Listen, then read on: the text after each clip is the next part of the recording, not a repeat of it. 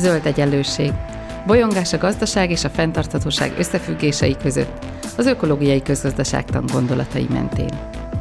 Beszélgetés mindazokkal és mindazoknak, akik mernek kérdőjeleket tenni a megkérdőjelezhetetlen mellé is. Üdvözlöm a Zöld Egyenlőség hallgatóit, Gébert Judit vagyok, és a mai vendégem Glid Viktor a Pécsi Tudományegyetemről, a Politika Tudomány és Nemzetközi Tanulmányok tanszékről, akivel ökoterrorizmusról fogunk beszélgetni.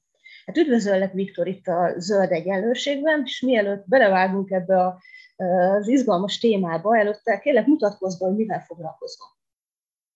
Én is mindenkit sok szeretettel köszöntök. Köszönöm szépen a meghívást, minden, mindenek előtt ez egy nagyon-nagyon fontos téma.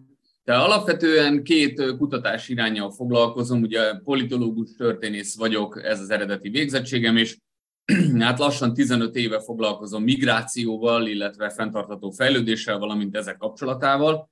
Kiemelten a zöld ügyeken belül víz problémákkal, víz konfliktusokkal foglalkozom, civil szervezetekkel, zöld mozgalommal, ennek keretében ezzel a, a rendkívül érdekes témával, az ökoterrorizmussal is foglalkoztam, és, és próbáltam feltárni Magyarországon. Én voltam az egyik első, aki írt erről a, a, a témáról, még a 2010-es évek elején, és, és hát próbálom összekapcsolni a migráció, illetve a, a zöld ügyek, a, a környezeti problémák, a környezeti konfliktusok kérdéskörét, ez nem nehéz, ugyanis lassan milliók hagyják el a lakóhelyüket, környezeti problémák, környezeti konfliktusok, vízhiány, krónikus vízhiány miatt, mezőgazdasági területek fogyása miatt, elsivatagosodás miatt, ugye a klímaváltozás következtében ez egy teljesen egyértelmű következmény, és hát ezen tényezők mozdítanak ki milliókat, tízmilliókat most már a lakóhelyükről, Úgyhogy azt gondolom, hogy ezt a témát össze is lehet kapcsolni, és a 21. századra ez lesz az egyik legnagyobb kihívásunk. Már most is, csak kevés érzékelhető, de a, a jelenlegi krízis hatására, az élelmiszer hiánya, várható élelmiszer hiány hatására, ugye tegnapi hír, hogy 11 hétre elegendő búzakészlete van, gabonakészlete van a, a Földnek most, természetesen ez nem egyelő arányban oszlik meg. Ezek nagyon-nagyon aggasztó jelek, nagyon-nagyon aggasztó hát következmények, és hát az, hogy a krízis hatására akár nyárra, nyár végére, őszre milyen hatásokkal kell szembenézzünk, elsősorban Észak-Afrikában, Közép-Afrikában, a közel-keleten, Ázsiában, ezt szinte alig tudjuk felmérni most még. Akkor ökoterrorizmus. Mit nevezhetünk ökoterrorizmusnak? Ugye alapvetően, hogyha visszamegyünk erre a kifejezésre, hogy ökoterrorizmus, ez egy ilyen nagyon izgalmas kifejezésnek tűnik. Minden, amiben a terrorizmus szó szerepel, ez egy rendkívül aggasztó, kételyeket ébresztő, félelmet ébresztő kifejezés, és, és minden, amiben benne van az a szó, hogy terrorizmus, az azt gondolom, hogy bennünk félelmet gerjeszt. Hát ez a terrorizmusnak a lényege, hogy alapvetően félelmet gerjesszen, egy általános félelmet, egy általános aggódás, egy általános kétségbeesés ébreszten az emberekben, folyamatos odafigyelést, amely destabilizálja a társadalmakat. A terrorizmus másik fontos meghatározása az az, hogy bekerüljön a médiának, a, a média figyelmének a középpontjába. Ugye alapvetően itt arról van szó, hogy minden olyan cselekmény, amely erőszakos úton hirdet ideológiát, vallást, vagy bármilyen politikai célt, annak az a lényege, hogy láthatóvá váljon, hát a terrorizmusnak is ez a lényege. És amikor ökoterrorizmusról beszélünk, az ökoszó, hát az alapvetően egy pozitív kifejezés lenne, minden, ami körülöttünk van, az épített környezet, a természeti környezet. Az ökoszóval összekapcsolva ez azt jelenti, hogy minden olyan erőszakos jellegű cselekmény, amely felhívja a figyelmet a környezet pusztításra, felhívja a figyelmet a környezetvédelem fontosságára, és, e, és bizony némely esetben közvetlen akciókon keresztül ezt, ezt erőszakos módon teszik.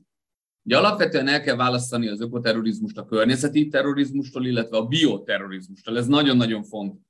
Ugye az ökoterrorizmus elvileg lefedne mindent, azonban mivel van meghatározása a bioterrorizmusnak, amely alapvetően az emberi életek, illetve akár az állatok életének elvételére törekszik, mondjuk járványok terjesztésével például, ez nem egy új keletű dolog, idestova, most már 6-700-800 éve tudjuk azt, hogy a járványok terjesztése, a betegségek terjesztése, a víz megmérgezése például, vagy használhatatlanná tétele, az milyen problémákat okozhat emberek, akár állatok számára.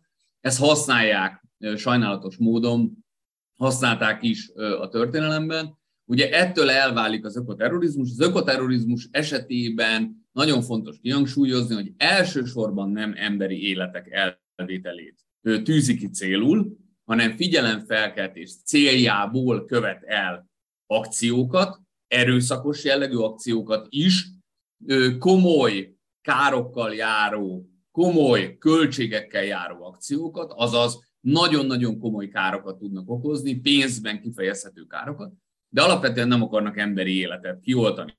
Ez nem azt jelenti, hogy a történelem során, amikor elkezdődtek az ökoterrorista akciók a 70-es évek közepétől kezdődően, akkor bizony ne lett volna olyan akció, amely veszélyeztetett emberi életet, sőt, kioltott emberi életet, de nem ez az első, e, elsődleges cél.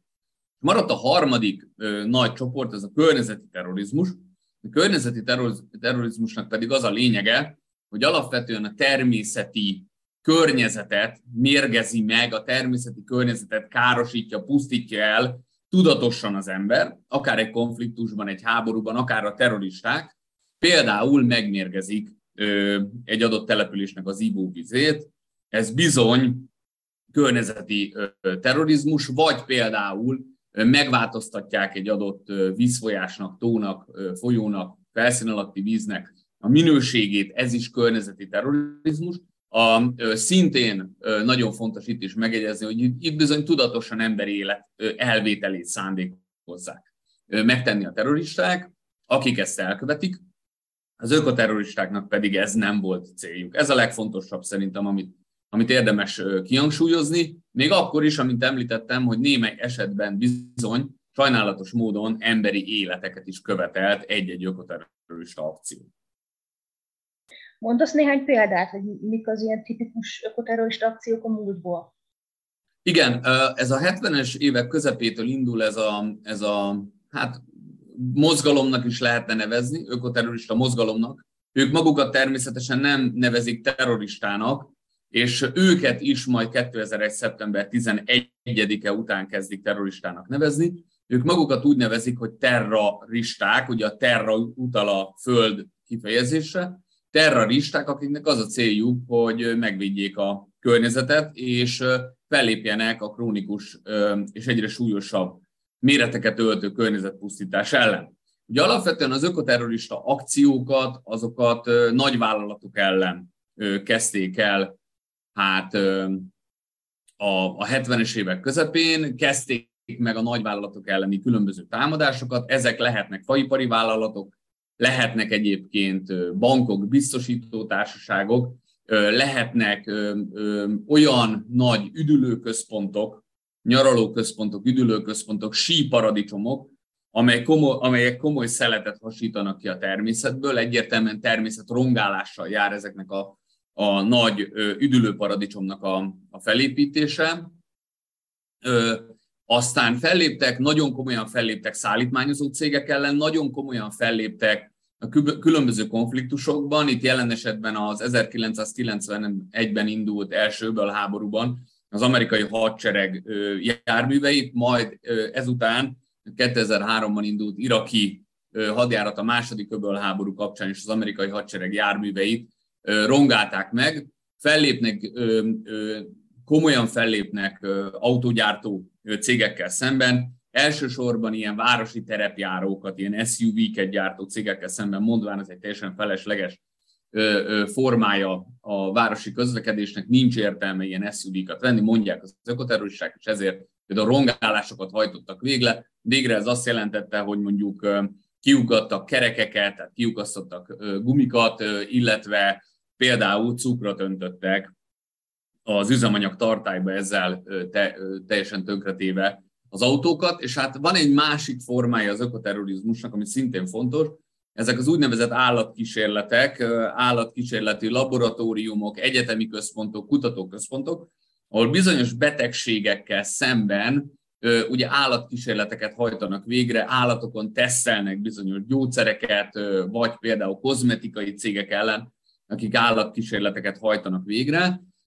Ezek, ez a második nagy formája a fellépésnek, ez egy nagyon-nagyon komoly forma, alapvetően az állatkísérletekkel szemben, az állatokon végzett tesztekkel szemben fellépő ökoterrorista sejtek sokkal radikálisabbak voltak, és hát a mai napig léteznek ilyen, csak nem hívjuk őket ökoterroristáknak, hanem mondjuk radikális állatvédő csoportoknak, akik például az ilyen állatkísérletek ellen lépnek fel, gyújtogatnak például, tehát a legegyszerűbb formája annak, hogy valamit tönkretegyenek, az, hogy felgyújtják, és hát ilyen laboratóriumokat gyújtottak föl, molotov koktélokat dobtak be, vagy fenyegették például a kísérletekben résztvevő különböző szakembereket, különböző tudósokat, követték őket, vagy, vagy fenyegető leveleket küldtek nekik, üzeneteket küldtek nekik, hogyha részt vesznek ebben, meg ebben, akkor, akkor gond érheti őket, probléma érheti őket, támadás érheti őket akár.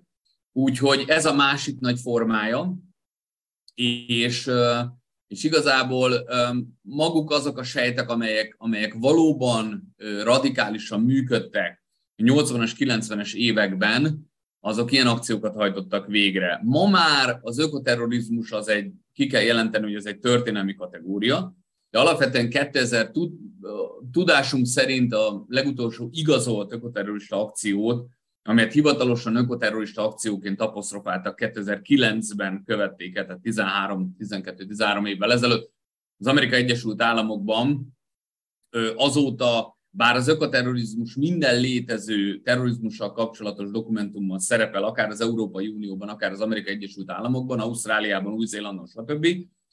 Ma már az ökoterrorizmus ez egy kvázi történelmi kategória. Lényegében a 90-es évek folyamán a különböző hatóságok, rendvédelmi szervek, terrorista elhárító különböző csoportok felszámolták ezeket a sejteket. A az aktív tagok jelentős része vagy felhagyott ezekkel az akciókkal, vagy börtönbe került, elítélték őket, és emiatt ugye nem tudtak részt venni a mozgalomban.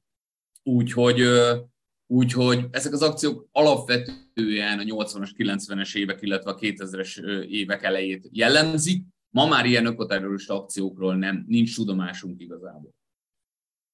És mi az ideológia ezek mögött, az akciók mögött? Van egyáltalán egységes ideológia mögötte, vagy itt az attól függ, hogy milyen különböző csoportoknak az ideológiájáról beszélhetünk? Igen, ez egy nagyon-nagyon jó kérdés, és bonyolult a válasz, ugyanis hát egységes ideológia az maga az ökologizmus. A, a zöld ügy az, hogy alapvetően környezet és állatvédő eszmék kezdtek terjedni a 60-as, 70-es évektől kezdődően. Ezek között vannak rend rendkívül radikális eszmék, akár vannak úgymond ökofasiszta eszmék is, vannak olyan csoportok, akik, akik ilyen ökofasiszta eszméket, rendkívül radikális, mélyen értelmezett ökológiai eszméket tettek magukévá. Például, hogy mondjuk egy példát, ez azt jelenti, hogy nem különböztettek meg, nem különböztették meg az embert és az állatokat, hanem azt mondták, hogy a Földön minden élőlény az egyenlő, Azaz ez egy rendkívül radikális megközelítés. Voltak azok, akik persze természetesen ezt, ezt megkérdőjelezték, és bírálták ezt a megközelítést, mondván értelemszerűen az embert azt különbözteti meg az állatoktól, hogy gondolkodik, racionális döntéseket hoz, ismeri a méltányosság, a szolidaritás, az empátia fogalmát, ezért különbséget kell tenni, és elítélték az ökofasisztákat, ezt a mély ökológia vonalat képviselőket. De alapvetően két embert érdemes itt megemlíteni, Aldo Leopold és Arne Nész nevét, akik a 60-as, 70-es években ezt a mély ökológiai gondolkodást kezdték el népszerűsíteni. Ennek következtében ezért egyébként létrejöttek ilyen modern értelembe vett ökofalvak szerte a világon, akik voltak olyan ökofalvak, akik minden modernizációs vívmányt elutasítottak, nincs, nincs elektromos áram, nincs villany értelemszerűen, nincs vízszolgáltatás, tehát minden maguk számára állítanak elő, és vannak olyan modern ökofalvak, ahol például be van vezetve az áram, be van vezetve a víz, de megpróbálnak ilyen ilyen természetközeli gazdálkodást folytatni, megpróbálnak maguk számára elő, előállítani mindent, a lehető legkevesebbet vásárolnak a szupermarketben. Tehát azért mondom, hogy hogy nagyon-nagyon különböző megközelítések vannak, de mind a kettőnek az az alap ö, ö, értéke, hogy egy ilyen mély ökológiai, természetközeli életet valósítson meg. Akkor van a, van a másik elképzelés, ugye megjelent egy könyv, könyvem 2016-ban, ennek azt a címet adtam, hogy a halványtól a mély zöldig. Hát ez volt a mély zöld megközelítés, a mély ökológiai radikális megközelítés.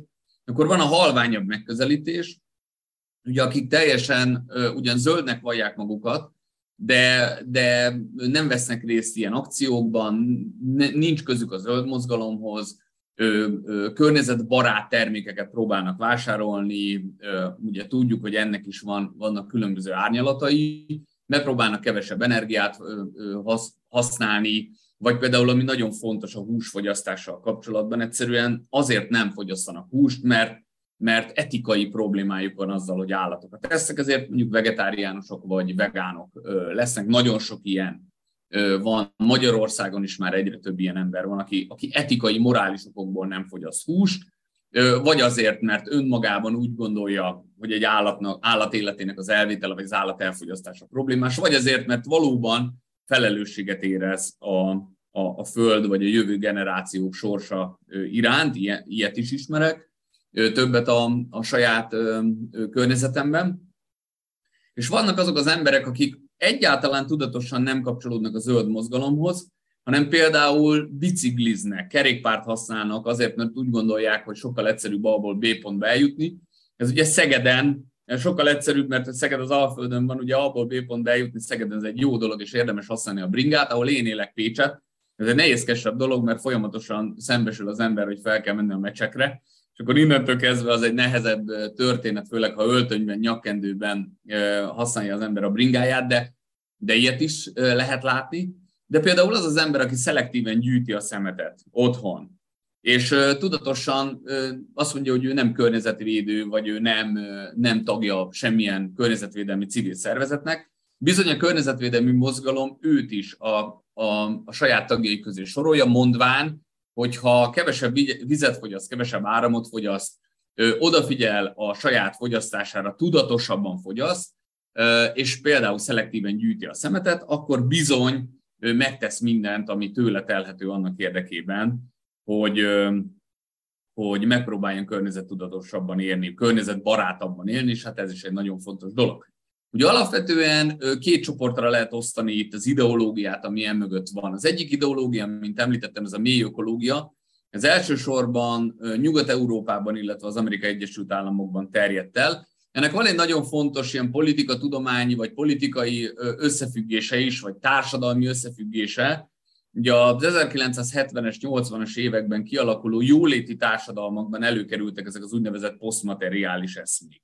Ami azt jelentette, hogy a fogyasztáson túl az emberek kezdték felfedezni azt, hogy a kultúrában, akár a környezetvédelemben, akár a különböző hát velünk élő egységekben, velünk élő elemekben milyen fontos, vagy elemekkel milyen fontos az, hogy harmóniában éljünk, és akkor ezek a posztmateriális eszmék ezek, ezek újabb és újabb attitűdöket, újabb és újabb értékeket hoztak elő. Ilyen volt például a környezetvédelem, ilyen volt például az állatvédelem, ami ugye azt jelentette, hogy az ember a saját fogyasztásán a napi problémáin keresztül, hogy hogyan él meg egyik napról a másikra, Német, Nyugat-Németországban, Franciaországban, az Egyesült Királyságban, vagy az Amerikai Egyesült Államokban már emberek millióit képes volt az irányba fordítani, hogy a mindennapi problémákon túl foglalkozzanak például a jövő generáció problémáival. Ez a legfontosabb.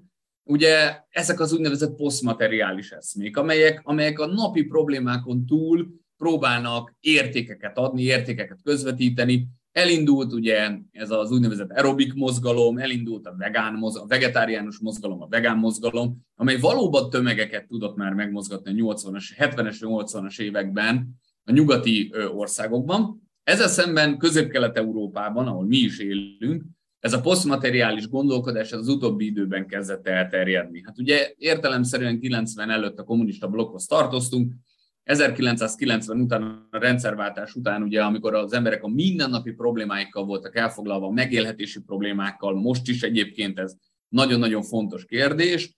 Ugye egyre többen, bár kisebb mértékben, mint nyugaton, de egyre többen kezdtek a posztmateriális értékek felé fordulni. Egyre többen ismerik fel a környezetvédelemnek a szükségességét, az, hogy szeméthegyek vesznek minket körül, az, hogy elfogy a víz, az, hogy Magyarország egy jelentős része már most ö, sivatagosodik, kicsit éles fogalommal, az, hogy Magyarországon milyen problémákkal kell szembesüljünk, ugye Magyarország sem lehet önálló sziget ugye a globális klímaváltozás kapcsán, ezekkel mind-mind szembesülünk, és, és itt közép-kelet-európában is elkezdődött egy olyan folyamat a 90-es években, amely, amely szépen lassan ezt a környezettudatosságot ezt kijellelte, azonban azokat a radikális akciókat, amelyek megfigyelhetőek voltak Nyugat-Európában, illetve az Amerikai Egyesült Államokban, Ausztráliában vagy Új-Zélandon, ezeket nem hozza be közép-kelet-európába.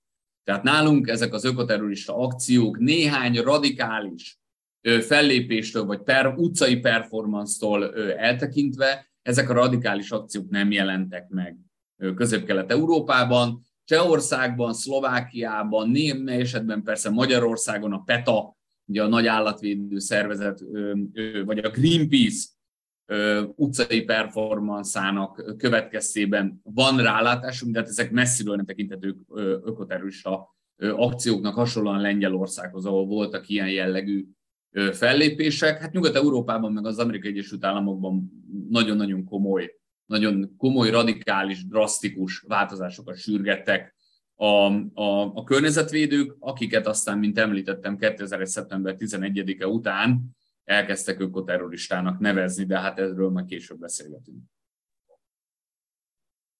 Nekem két kérdés is eszembe jutott arról, amit, amiket elmondtál. Az egyik az ugye az erőszak alkalmazásának a kérdése. Mivel indokolják a radikális ökoterroristák, hogy ők fel vannak hatalmazva arra, hogy erőszakot, erőszakos eszközökkel éljenek a céljuk elérése vagy az ideológia hirdetése érdekében? Akkor ez, ha az első kérdésre, tehát erre válaszolhatok, ez egy nagyon-nagyon fontos kérdés. Ugye itt van az egyik legnagyobb eltérés, vagy szakító pont egyébként a mozgalmon belül. Ez egy nagyon-nagyon komoly kérdéskör, komoly véleménykülönbségek alakultak, hogy lehet erőszakot alkalmazni, vagy nem.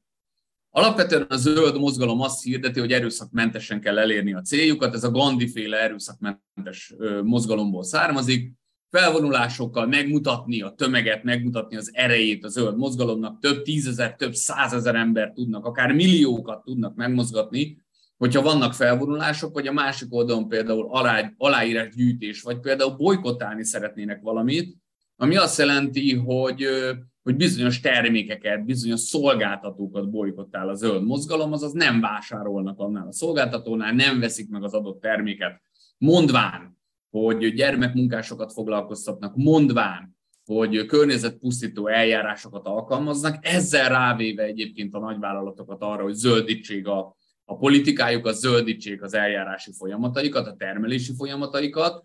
Ezt látjuk, hogy milyen sikerrel jár, ugyanis ma már egy alapvető kérdés az, hogy egy adott vállalat, hát most tudatosan vagy kevésbé tudatosan valid módon, vagy nem valid módon, mondjuk zöldnek nevezi magát, és akkor tudjuk, hogy a háttérben vagy zöld, vagy nem egyébként, vagy zöldíteni szeretne, csak az, az rámondja, hogy valami zöld, de aztán a valóságban nem az.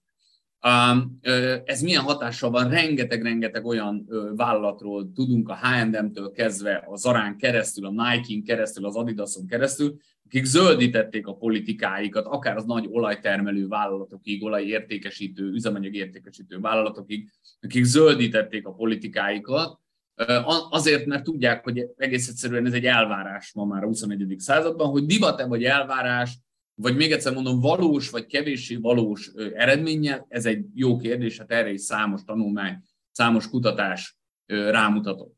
A másik oldalon viszont vannak, akik azt állítják, hogy az erőszakmentesség az csak az egyik út lehet. A környezetpusztítás, a tudatos környezetpusztítás egyre súlyosbodó környezetpusztítással szemben bizony úgy kell fellépni, ahogy ezek a vállalatok fellépnek a természettel, a környezettel szemben, azaz erőszakos úton. Hogyha nem erőszakosak ezek az akciók, mondják ők, akkor, nem kerülnek bele a média középpontjába, a figyelmének a középpontjába, ezért nem is lehet sikeres az akciójuk. A 70-es, 80-as években, a 90-es évek elején is még ez a két nézet ütközött egymással, és hát rengeteg-rengeteg olyan akció volt, elsősorban a 90-es években, hogyha a Seattle-i VTO találkozóra gondolunk csak, ahol nagyon-nagyon komoly akciókat, vagy a genovai találkozóra gondolunk, vagy a prágai találkozóra gondolunk, ahol nagyon komoly akciókat követtek el a zöld mozgalomnak a radikálisai. Volt egy úgynevezett Black Bloc elnevezésű csoport, akiknek hát az volt a céljuk, hogy mindenhol felfordulást okozzanak, betörték a bankok a gyorséttermeknek az ablakait, a biztosító társaságoknak az ablakait, eltorlaszolták az utcákat, összebilincselték magukat, odabilincselték magukat bankok bejáratához. Hát lehet látni a képeket egyébként, ahogy a bank bejáratához bilincseli a nyakánál fogva magát az egyik aktivista, és onnantól kezdve összebilincselik egymást úgy, hogy megbénították a forgalmat például Seattle-ben, amikor az amerikai elnök Bill Clinton megérkezett a városba, hogy részt vegyen a WTO találkozón, akkor bizony megbénították az egész forgalmat, és akkor hát gondoljunk bele, hogy amikor ott van száz ember összebilincselve, akkor azt mennyire nehéz eltávolítani, úgy, hogy mondjuk ne okozzunk komoly károsodást az emberekben, ne törjük el a kezüket, meg ne vágjunk bele értemszerűen a bőrükbe, úgy, hogy mondjuk lángvágóval próbálunk eltávolítani bilincseket, vagy különböző eszközöket róluk. Szóval ez egy nagyon-nagyon nehézkes dolog, és, és ők úgy gondolták, hogy ilyen akciókkal, részben erőszakos, részben az erőszakos, erőszakmentesség és az erőszak határán lévő akciókkal próbálják felkelteni a figyelmet. Aztán szépen lassan a 2000-es évekre ezek az akciók is mérséklődtek. Ez, ennek két oka van.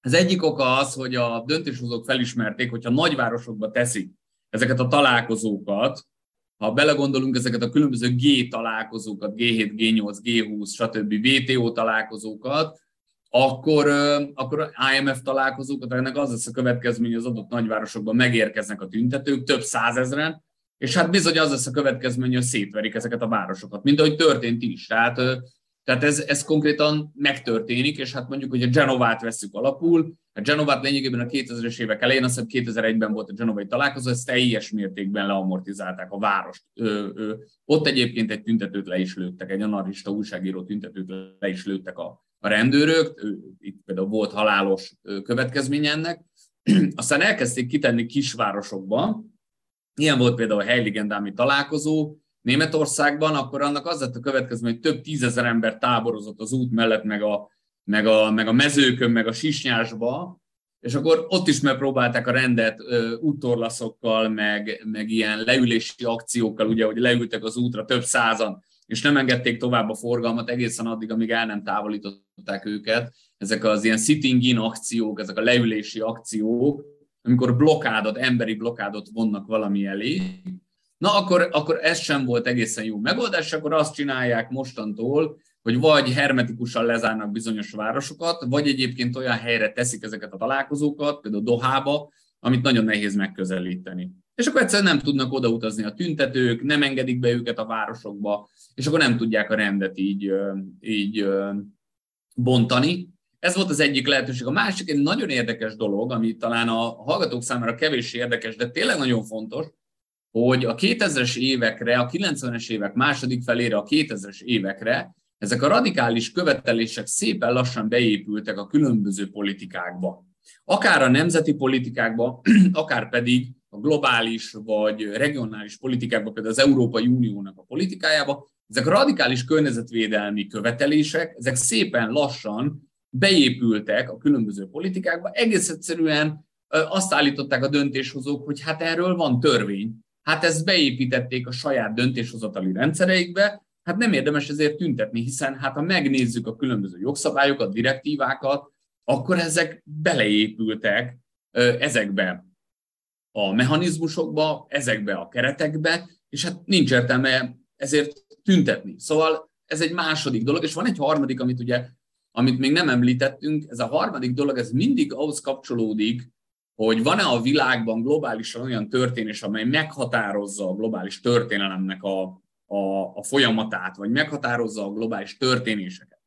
És ilyen volt például 2001. szeptember 11-e, az Amerikai Egyesült Államokat ért terrortámadás, amely minden egyéb ügyet maga alá gyűrt. Tehát egész egyszerűen nem lehetett másról beszélni, mint arról, hogy a terrorizmus ellen milyen eszközökkel lép fel az Amerikai Egyesült Államok, az Egyesült Királyság, a nyugati világ, hogyan próbálja a globális terrorizmust visszaszorítani. Aztán eltelik egy kis idő, jön 2007, 2008, 2009-ben a globális pénzügyi válság. Ez megint évekre maga alá gyűri a zöld mozgalmat, maga alá gyűri a radikálisokat is, mert hogy a világ mire figyel? Arra, hogy kikecmeregjen a globális válságból. Aztán jön a COVID, most a koronavírus probléma, amely megint maga alá gyűr minden egyéb problémát, és még ki sem keveredünk a COVID-ból igazán, már szembe, szembesülnünk kell azzal, hogy egy véres háború, egy véres konfliktus zajlik a határainktól néhány kilométerre az ukrán-orosz konfliktus háború, amely megint csak minden egyéb dolgot maga alá gyűr, és éppen kikecmeregnénk ebből, akkor biztos vagyok benne, hogy jön a következő válság és a következő válság. Hát nem véletlenül mondják azt, hogy a 21. század az a válságoknak az év, évszázada lesz. És látjuk, hogy éppen belekerülünk a 21. századba, 2022-t írunk, és milyen iszonyatos következményekkel jár. 2001, 2007, 2008, a pénzügyi válságnak az időszaka, az Európai Unió válságnak az időszaka, a Brexit, a, a, a Covid, most az ukrán-orosz háború, és egyszerűen nem tudjuk, hogy mi lesz a következő. Tehát már félve nyitjuk meg a híreket, hogy egyszerűen mi, mi jön még. Milyen járvány jön, milyen betegség jön, milyen konfliktus jön, milyen véres összecsapás jön. Egyszerűen ez a 21. századnak ez a velejárója is. Ezek az ügyek, ezek például a klímaváltozás ügyét, amely hozzáteszem, hogy minden nap körülleng minket, minden egyes nap tapasztaljuk. Nem tudom, hogy tegnap például Szegeden volt egy jégeső, de Pécset óriási jégeső volt, iszonyatos ö, ö, vihar volt. Um, ezek a jelenségek, és ezzel nem azt állítom, hogy régen nem volt ö, ö, vihar, mert volt. Csak éppen nem érintett ennyi embert, nem érintett ekkora infrastruktúrát. Tehát lehet mondani, hogy régen is voltak kurikánok, Régen is voltak ö, cunamik, régen is voltak áradások, és régen is voltak vízhiányjal járó időszakok, mert voltak. Régen is voltak óriási viharok, és voltak természeti csapások. Igen, voltak. Csak soha a történelemben még nem érintettek 8 milliárd ember. Ez a legfontosabb kérdés, hogy nem érintett 8 milliárd embert ez a probléma. És amikor azt mondjuk, hogy természeti katasztrófa, ugyanúgy volt tízezer, százezer, meg egy millió évvel ezelőtt is természeti katasztrófa, csak éppen most az embereket érintik a természeti katasztrófák, azaz a természeti katasztrófa nem is a természetnek katasztrófa, hanem valójában az embereknek. Ezek emberi katasztrófák. És ha erre fölhívjuk a figyelmet, már pedig az öko, ök, a radikális ö, zöld mozgalomnak a hívei azt állítják, hogy ha ilyen drasztikus következménnyel jár a természet pusztítása, a környezet teljes tönkretétele, akkor ők miért ne léphetnének fel erőszakos eszközökkel ez ellen? És egyébként van egy nagyon érdekes nyilatkozat 2003-ból, amikor az FBI elkezdte felszámolni például az Amerikai Egyesült Államokban az ökoterrorista sejteket, akkor az egyik ilyen szóvivő azt nyilatkozta, hogy természetesen hát van egy konszenzusos, ilyen kompromisszumos út, amikor megegyeznek a nagyvállalatokkal, és ráveszik a nagyvállalatokat, hogy használjanak környezetbarátabb, vagy, vagy környezettudatosabb, környezet kímélő eljárási módszereket, termelési módszereket szolgált, nem egyre súlyosabb méreteket ölt. Azaz, az akciókat folyamatosan folytatni kell, és ebben azt, azt gondolom, hogy minden benne van egyébként. Igen, ő szerintük az akciókat folytatni kell. Ugye, mint említettem, 2009-ig állt fönt ez a ez a, a megjegyzés, hiszen 2009-ben tudjuk az utolsót, vagy ismerjük az utolsó igazoltan ökoterrorista jellegű ö, akciót azonosítani. 2009 után az említett ö, tényezők hatására ö, lényegében ezek az akciók eltűntek, hogy, hogy végleg, vagy csak ideiglenesen, ezt majd meglátjuk a, a következő évtizedekben. Igen, pont ezt akartam kérdezni tőled, hogy a 21. század az a válságoknak, a egymás követő válságoknak az időszaka. Várható-e szerinted, és persze nyilván itt most azt úgy kérdezem, hogy tudom, hogy a társadalomtudományban borzasztó nehéz bármiféle jóslásokba bocsátkozni. Várható-e, hogy ezek az ilyen típusú erőszakos cselekvések visszajönnek valahol? Ugye nagyon érdekes a dolog, mert amikor elkezdték ezeket az erőszakos cselekményeket, ez azt jelentette például, hogy a, a 70-es évek végén több olyan kézikönyv is született, meg még egészen 1990-ig, amikor megjelenik egy ilyen jellegű kézikönyv, ez a Monkey Branch Gang, a különböző kézikönyvek tényleg leírták, hogy hogyan lehet ilyen jellegű erőszakos cselekményeket ö, megvalósítani. Útrongálásokat, gátrongálásokat például, hogyan lehet tönkretenni mondjuk ö, faipari vállalatokat. Azt csinálták például, elsősorban az Amerikai Egyesült Államok nyugati részének nagy erdőségeiben, hogy találomra a fáknak a törzsébe ilyen egy méter, másfél méter hosszúságú ilyen fém rudakat vertek bele, ami azt jelentette, hogy ha jöttek a favágók, és elkezdték kivágni a fát, akkor ezek a fémrudak kiugrottak, ki, ki vető, ezekből a fákból, és nagyon-nagyon komoly sérüléseket okoztak.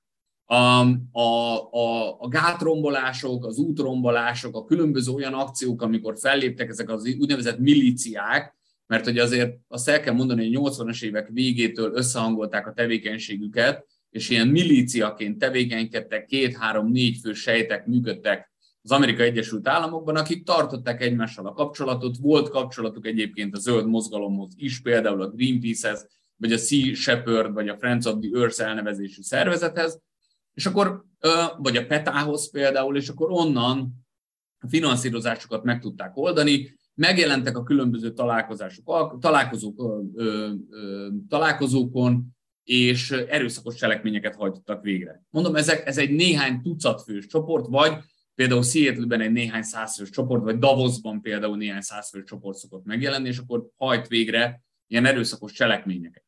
A, a, gondoljunk bele, hogy 1990-től kezdődően megjelenik az internet, sokkal egyszerűbb lesz a kommunikáció, a világ számos részével lehet tartani a kapcsolatot pillanatok alatt, költségkímélő módon, akinek van internet kapcsolata, tud egymásra e-mailt írni, most már pedig végtelenül egyszerű a világ két különböző pontján megtalálni a kommunikációs csatornát, megjelenik az internet, és egyszerűbben válik a kommunikáció.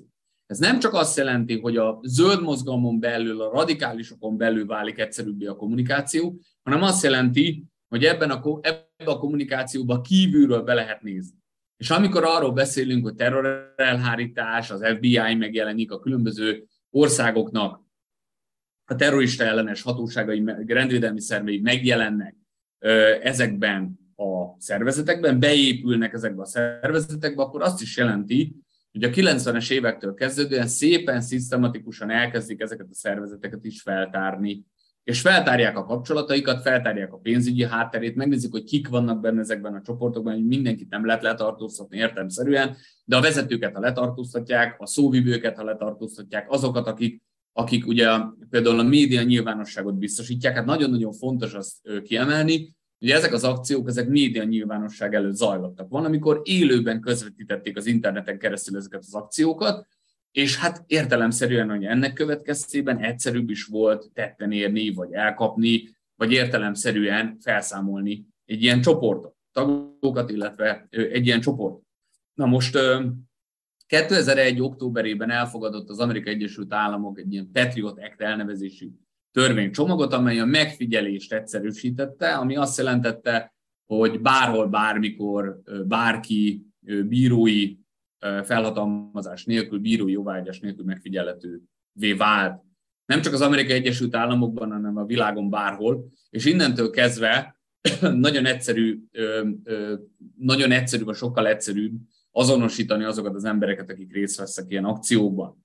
Azaz a, azt tudom erre mondani, hogy akik ilyenre adják a fejüket, azok számoljanak azzal, ilyen radikális erőszakos akciókra számoljanak azzal, hogy, hogy el fogják őket kapni. Nagyon egyszerű. Tehát ma már a, a mai világban, amikor, amikor retina szkenerek vannak, meg, meg iris szkenerek vannak, meg, meg új lenyomat leolvasók vannak, meg arcfelismerő rendszerek vannak, meg kamerarendszerek vannak, amelyek minden azonosítanak, nagyon-nagyon nehéz olyan akciókat végrehajtani, amelyeknek nem lesz következménye, tehát egyszerűen az elkövető az titokban marad.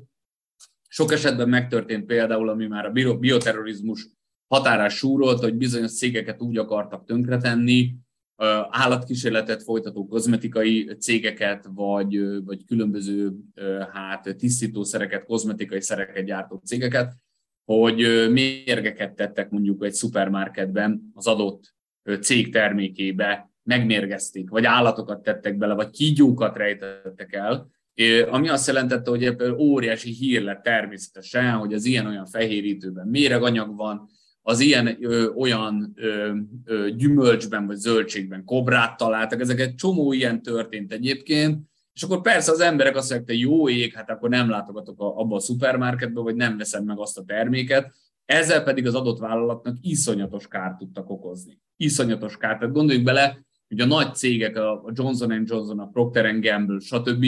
ezeket a cégeket tudták részben megbénítani, például az állatkísérletek elleni akciókkal a 90-es években az Amerikai Egyesült Államokban. Laboratóriumokat gyújtottak fel, egyetemi kutatóközpontokat gyújtottak fel, megfélemlítettek tudósokat, akik aztán ott hagyták a munkahelyüket, mert nem mertek állatkísérletekben részt venni. És akkor ez az etikai, morális részét ne érintsük, mert hiszen egy adott csoportnak az ideológiáját beszéljük most ki, komoly károkat tudtak okozni, több százmilliós károkat vissza tudták vetni például a betegségek kutatását, mert hogy egyszerűen az állatkísérleteket, az állatteszteket ellenezték, és ezek ellen felléptek. Szóval az, hogy a jövőben történnek-e ilyen akciók, én azt gondolom, egyébként, hogy történhetnek, sőt fognak is történni, ez mindig annak a függvénye, hogy milyen komoly ö, problémával szembesül az emberiség. Ez, ez mindig ennek a, a függvénye. Ha látjuk azt, hogy napi problémákkal már nem tud mit kezdeni az állam, nem tudnak mit kezdeni a döntéshozók, nincs tiszta víz, nincs elektromos energia, az árak az egekben, az élelmiszer árak az egekben, na, nem, nem, nem hiszem, hogy túlságosan messziről indítok, hogyha ezt látjuk, akkor, akkor értelemszerűen az elégedetlenség, a bizonytalanság, a, a, a stabilitásba vetett hit az, az megroppan. A bizonytalanság nőni fog, a kétségbeesés nőni fog, és ez arra sarkalhat embereket, hogy radikálisabb akcióba kezdjenek, tüntessenek, stb. Ez, ez nem mindig minden esetben egyébként tudatosan zöld tevékenység, mint említettem. Tehát a pénzügyi válságot követően a bankokkal, a biztosító társaságokkal szembeni fellépés, például az Occupy mozgalomnak a megjelenése az Amerikai Egyesült Államokban, vagy a prekariátus mozgalomnak a megjelenése Észak-Afrikában, Dél-Európában, a közel-keleten, Ázsiában, számos egyéb országban, Latin-Amerikában, ez azt jelenti, hogy nem csak a környezetpusztítás ellen, hanem a globális mechanizmusok ellen lépnek fel ezek a csoportok és változásokat szeretnének elérni. Azt szeretnék, hogyha a saját életük biztonságban lehetne, az, hogy a jövőjüket tervezhessék. Amennyiben a bizonytalanság növekszik, a kétségbeesés növekszik, bizony, lehetséges az, hogy emberek, embercsoportok, emberek csoportjai, közösségek egyre erőszakosabb cselekményekben látják annak a, az állogát, hogy változtatni tudnak. Ez benne van a pakliban. Én azt gondolom, hogyha megnézzük az arab tavasznak a az előzményeit, következményeit, akkor nem kell visszamenni, 11 évre kell visszamenni, hogy lássuk, hogy persze számos ok mellett az élelmiszerárak drasztikus növekedése, illetve a túlnépesedés, a klímaváltozás és ennek mindenféle következménye vezetnek oda részben, hogy kirobban az arab tavasz, és ennek a következményeit pedig pontosan tudjuk itt Magyarországon is, ha csak a migrációs válságra gondolunk 2014-15-16-ban. Sokat beszéltünk ezeknek a csoportoknak az ideológiájáról. Én arra vagyok még kíváncsi, hogy ezeknek az eseményeknek milyen volt a társadalmi megítélése, tehát hogy hogyan álltak hozzá az emberek, és hogy ezen a megítélésen változtatott-e ugye az emblematikus szeptember 11-i esemény. Igen, ö, én azt gondolom, hogy a, a szeptember 11-i terrortámadás az ilyen mérföldkő és választóvonal a zöld mozgalomnak az életében is. Ami azt jelentette, hogy, hogy a 80-as, 90-es években néhány száz ember, maximum néhány ezer embernek az erőszakos akcióiról beszélhetünk. Ezek kicsi sejtek, még egyszer mondom, két-három-négy fő sejtek, amelyek valóban létre, ö, ö, ö, végrehajtanak ilyen akciókat, gyújtogatnak, robbantanak például, vagy teszem azt, valakit követnek és fenyegetnek. Amikor arról beszélünk, hogy néhány száz, néhány ezer ember, akkor a milíciák összeállásáról beszélünk, a Black Bloc csoportnak a megjelenéséről beszélünk, akik, akik megjelennek a nagy találkozókon, a globális találkozókon, és hallatják a hangjukat, szintén gyújtogatnak, törnek, zúznak, úgy viselkednek, mint a huligánok, vandálok, huligánok. Az emberek jelentős része egyébként nem vevő erre az erőszakos fellépésre. Tehát az erőszak az mindig azért nagyon-nagyon kontraproduktív, mert vannak, akik azt gondolják, hogy igen, ez a járható út, vannak, akik azt gondolják, hogy az erőszak az nem megoldás. Alapvetően a zöld mozgalom kapcsán az erőszak az kevéssé megoldás. Én azt látom, hogy amíg a zöld mozgalomnak van egy nagyon komoly erőszakmentes fellépése, akár a COP, a klímaváltozással kapcsolatos tárgyalásokon, ezek a COP tárgyalások 1995-től kezdődően, amelyeket minden évben megtartanak ugye a klímaváltozás kapcsán, ott több százezer ember vonul fel, hallatja a hangját, skandálja szavakat, de nincsenek erőszakos cselekmények. Az emberekben ezek a, a cselekmények, én azt gondolom, ellenállás szülnek, hasonlóan a terrorizmushoz, mert hogy nem értik, hogy pontosan mi történik. A másik oldalon viszont vannak olyan cselekmények, amelyeket az emberek nem is ismernek, vagy nem is feltétlenül tudatosul bennük, hogy ezek valamilyen erőszakos cselekmények, mert egyszerűen nincsenek vele tisztában. Ugye az Amerikai Egyesült Államokban ez egy nagyon érdekes dolog volt, hogyha erre vonatkozik Jupiter kérdésed, mert hogy az erőszakos cselekményeket néhány ember követte el a 90-es években. Ez az egész mozgalom, ez a radikális ökoterroristának nevezett mozgalom néhány száz emberből állt. Alapvetően Kanadában, Mexikóban szervezkedtek, mert az Amerikai Egyesült Államokban már nehézkes volt összehozni ezeket a találkozókat, és akkor leutaztak mondjuk Mexikóba, ott tartottak egy jamborit, és akkor innen alakultak ki azok az együttműködések, amelyek létrehozták mondjuk az Earth First elnevezésű szervezetet, vagy egyébként az Earth Liberation Front és az Animal Liberation Front elnevezésű szervezetek, ezek egy radikális környezetvédelmi szervezetek, és ezeknek alakultak milíciái. Nagyon fontos megjegyezni azt azonban, hogy ezeknek a szervezeteknek a tagjai, ezek alapvetően magas végzettségű, akár egyetemi végzettségű emberek voltak, ezek, ezek intellektuálisan magasan képzett emberek voltak, rengeteg a nő a csoportban, nagyon érdekes egyébként, hogy nagyon-nagyon sok nő vesz részt ezekben a csoportokban, akik a saját módszereikkel próbálták meg elérni a saját céljaikat. Na most 2000 szeptember 11-e abban változtat, hogy történt egy ilyen nagyon érdekes együttállás és egy nagyon kellemetlen ügy, mert egy héttel a szeptember 11-a akciót követően felfirkáltak horogkereszteket egy McDonald's háznak, beteg gyerekeket ápoló McDonald's háznak a falára, amely rendkívüli, hogy mondjam, ellenállást vagy szembenállást váltott ki az amerikai társadalomban. Természetesen a média ráugrott, elkezdtek adásokat sugározni arról, hogy ki az, aki egy McDonald's házat, beteg gyerekeket ápoló McDonald's házra horog kereszteket fest, és a társadalom egyre inkább szembe, elkezdett szembe helyezkedni ezekkel a szervezetekkel. Aztán voltak például hát ö, ilyen gyorséttermekkel szembeni akciók, ö, kampányok. Ilyen volt például az Unhappy Meal kampány, vagy a Murder King kampány, most nem mondom el az eredeti nevét ezeknek a gyorséttermeknek, mindenki tudja, hogy miről szólt ez.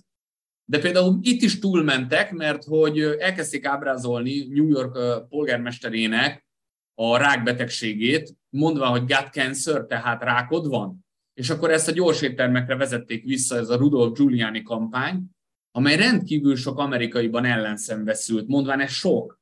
Tehát egy rákos embert ne tegyünk már rá egy kampányra, hogy gut cancer, hiszen ez sok. Hát az adott embernek a szenvedéséből ne csináljunk már kampányt, és nagyon sokan úgy, úgy vélték, hogy ezek az erőszakos akciók egyszerűen nem vezetnek eredményre, és hát a nagy természetvédelmi, környezetvédelmi hát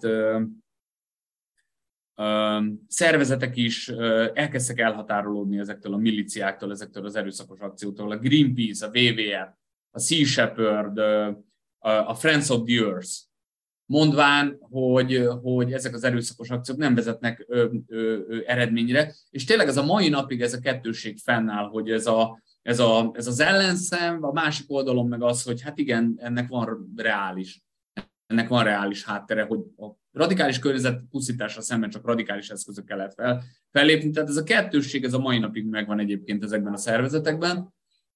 Magyarországon is, ha belegondolunk, hogy a környezetvédelmi mozgalom, ez egy létező mozgalom, kevéssé működik egyébként, vagy, vagy kevéssé hallatja a hangját, mint mondjuk 10 évvel ezelőtt, 15 évvel ezelőtt. Magyarországon is nagyon-nagyon-nagyon kevés ember tagja ezeknek a civil szervezetnek, zöld, zöld szervezeteknek.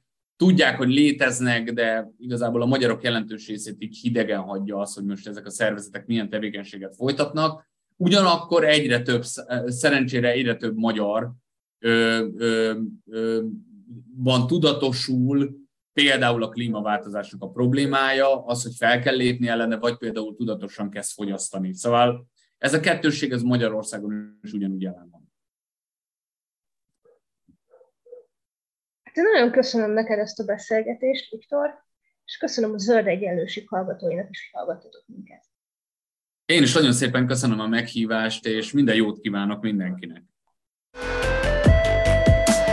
Ez volt az Új Egyenlőség zöld podcastjának mai adása. Hallgassátok az Új Egyenlőség piros podcastot is. Nézzétek a stúdióbeszélgetéseket a YouTube csatornákon, és olvassátok a www.újegyenlőség.hu-t. Vitatkozzatok velünk a Facebook oldalunkon. Jövő héten újra találkozunk.